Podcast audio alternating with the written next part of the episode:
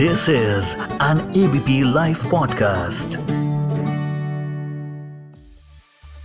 किसानों का दावा है कि उत्तर प्रदेश में उनके 8 करोड़ वोटर हैं और पिछले विधानसभा चुनाव, यानी 2017 के विधानसभा चुनाव में बीजेपी को मिले थे साढ़े तीन करोड़ वोट।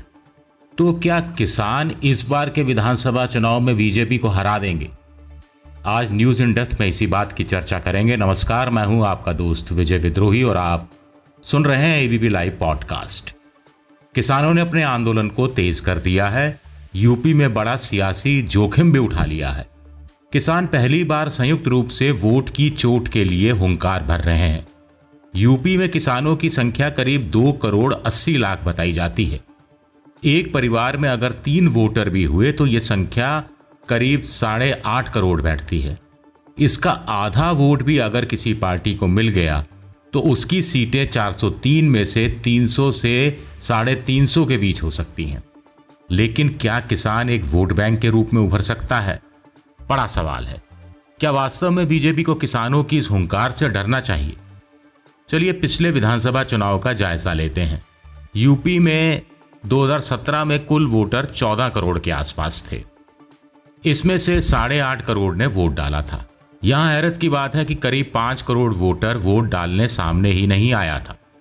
खैर, बीजेपी को वोट मिले थे करीब साढ़े तीन करोड़ और सीटें मिली थी 311 दूसरे नंबर पर समाजवादी थी, जिसे करीब एक करोड़ नब्बे लाख के आसपास वोट मिले थे, लेकिन सीटें मिली थी सिर्फ़ 47 तीसरे नंबर पर थी बहुजन समाज पार्टी, मायावती की पार्टी, वोट वही एक करोड़ छियानवे लाख के आसपास। कांग्रेस के हिस्से में पचपन लाख वोट और सीटें दस से भी कम। किसानों की पार्टी जो कहलाती है, चरण सिंह, अजीत सिंह, जयंत चौधरी की पार्टी, राष्ट्रीय लोकदल, उसको करीब पंद्रह लाख वोट मिले थे। तो बीजेपी को वोट मिलते हैं तीन करोड़ पैंतालीस लाख। ये भी उम्मीद से बहुत ज़्यादा थे। अब किसान इन वोटों को ही चैलेंज कर रहे हैं। मुजफ्फरनगर की महापंचायत में किसान नेताओं ने कहा कि यूपी में आठ करोड़ किसान वोट हैं, जो बीजेपी को धूल चटाने के लिए काफ़ी हैं। यूपी में प्रधानमंत्री किसान सम्मान निधि में करीब डेढ़ करोड़ किसान आते हैं, जिनके नाम बाकायदा रजिस्टर्ड हैं। इसके अलावा लगभग इतने ही अन्य लोग हैं जो या तो खेती और मजदूर हैं या फिर बटाई पर खेती करते हैं, या जिनकी जीविका खेती पर ही निर्भर है। ये सब खुद को किसान ही बताते हैं। इस हिसाब से देखा जाए तो किसान नेताओं का दावा बहस का मसला तो बनता ही है। लेकिन बड़ा सवाल यह है कि वोट देते समय किसान जाट, मुसलमान, यादव, जाटव, कुर्मी, निषाद, राजपूत, ब्राह्मण आदि में बढ़ जाता है। फिर वह जाति के हिसाब से या फिर धर्म के हिसाब से वोट देने लगता है। बीजेपी को भी शायद यही लग रहा है कि महापंचायत में भले ही आठ करोड़ वोट की बात हो रही हो, लेकिन ये एक तरफा कहीं जाने वाला नहीं है। आखिर पश्चिमी यूपी को छोड़ दिया जाए तो ज़रूरी नहीं है कि बाकी प्रदेश में भी किसान बीजेपी विरोधी हो। दूसरा मसला यह है कि आठ करोड़ किसान वोटर, जिसमें किसान का खुद का वोट है और उसके परिवार का वोट है बीजेपी को वोट नहीं देंगे तो किसको देंगे? ये साफ़ नहीं है। क्या किसान खुद चुनाव लड़ेंगे? क्या किसान खुद चुनाव मैदान में उतरेंगे? अगर ऐसा हुआ तो एक पार्टी बनानी होगी, चुनाव आयोग में रजिस्टर करवानी होगी। एक एक विधानसभा सीट में किसानों के बीच टिकट के लिए क्या मार नहीं मचेगी? क्या राकेश टिकेत की अगुवाई में ऐसी कोई पार्टी बनने की संभावना है? ऐसा लगता नहीं है, जबकि चुनाव सिर्फ़ कुछ महीने दूर है। तो अगर ऐसा नहीं होगा तो फिर क्या होगा? क्या आगे चुनाव नज़दीक आने पर किसान नेता इस बात की घोषणा करेंगे कि बीजेपी को वोट नहीं देने वाले किसान किस दल को वोट दें? ऐसा हो भी गया तो किसान नेताओं के फतवे को सारे किसान मान जाएँगे। क्या हमें जाट, जाटव, यादव, मुस्लिम एक साथ वोट देते नज़र आएँगे? या फिर ऐलान इस बात का होगा कि जहाँ जो पार्टी बीजेपी को हराने की क्षमता रखती हो, वहाँ उस पार्टी को वोट दे दिया जाए। ऐसा होने पर क्या जाति से ऊपर उठकर वोट दिया जाएगा। कुल मिलाकर बहुत से पेंच हैं, बहुत से पचड़े हैं। बजाज साहब का शेर है, बड़ा मुश्किल है दुनिया का संवरना। ये तेरी जुल्फ का पेचो खम नहीं है। जानकारों का कहना है कि पश्चिमी यूपी के किसानों की नाराज़गी तो साफ़ दिखाई देती है, लेकिन यही बात पूरे यकीन के साथ पूर्वी यूपी बुंदेलखंड और जो अवध का मध्य यूपी का इलाका है, उसके लिए नहीं कही जा सकती। पश्चिमी यूपी में विधानसभा की 120 सीटें आती हैं। बहुत सी सीटों पर मुस्लिम वोट 20 परसेंट से लेकर 50 परसेंट पार है। पिछली बार यहाँ की 90 परसेंट सीटों से ज़्यादा पर बीजेपी ने कब्जा किया था। बीजेपी को कुल मिलाकर 311 सीटें नहीं मिलती, अगर पश्चिमी यूपी का भगवाकरण नहीं हुआ होता। लेकिन इस बार ऐसा होता दिखाई नहीं दे रहा है। इसका एक कारण किसानों की नाराज़गी है। तो दूसरा कारण महापंचायत की रैली में लगा नारा। अल्लाह अकबर, हर हर महादेव।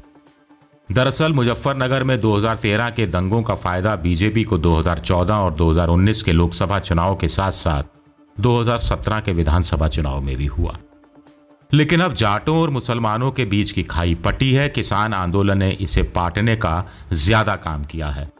गाजीपुर बॉर्डर पर बैठे जाट किसानों के लिए मुसलमान किसान खाने पीने की रसद सामग्री ले जाते देखे गए हैं। अगले कुछ महीनों में बीजेपी यहाँ ऐसा कोई धार्मिक ध्रुवीकरण करने में सफल हो पाएगी, ऐसा दिखाई नहीं देता है। हालाँकि कुछ जानकारों का कहना है कि ओवेसी के अभी दौरे होने बाकी हैं और वह जो कुछ कहेंगे उससे गैर मुस्लिम वोटों का अपने पक्ष में लाने की कोशिश बीजेपी कर सकती है।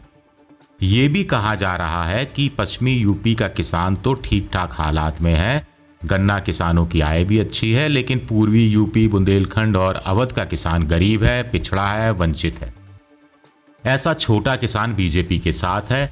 इन किसानों तक बीजेपी ये बात पहुँचाने में बहुत हद तक कामयाब हुई है कि खेती से जुड़े तीन कानून उनकी बेहतरी के लिए लाए गए हैं।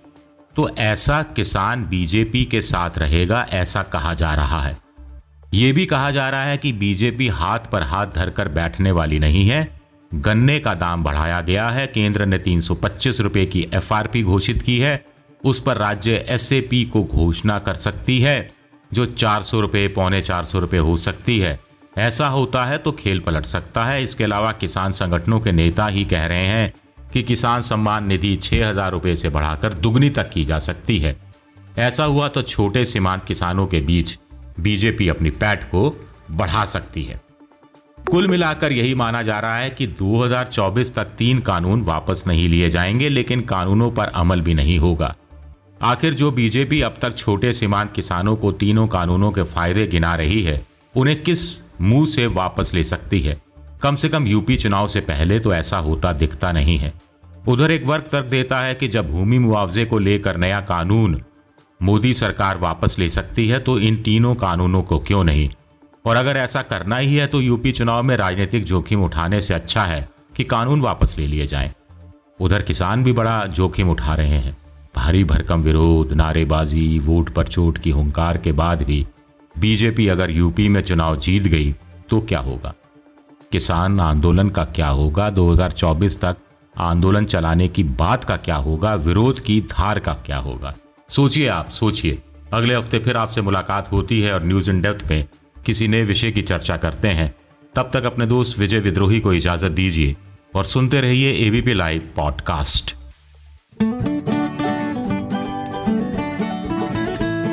this is an ABP live podcast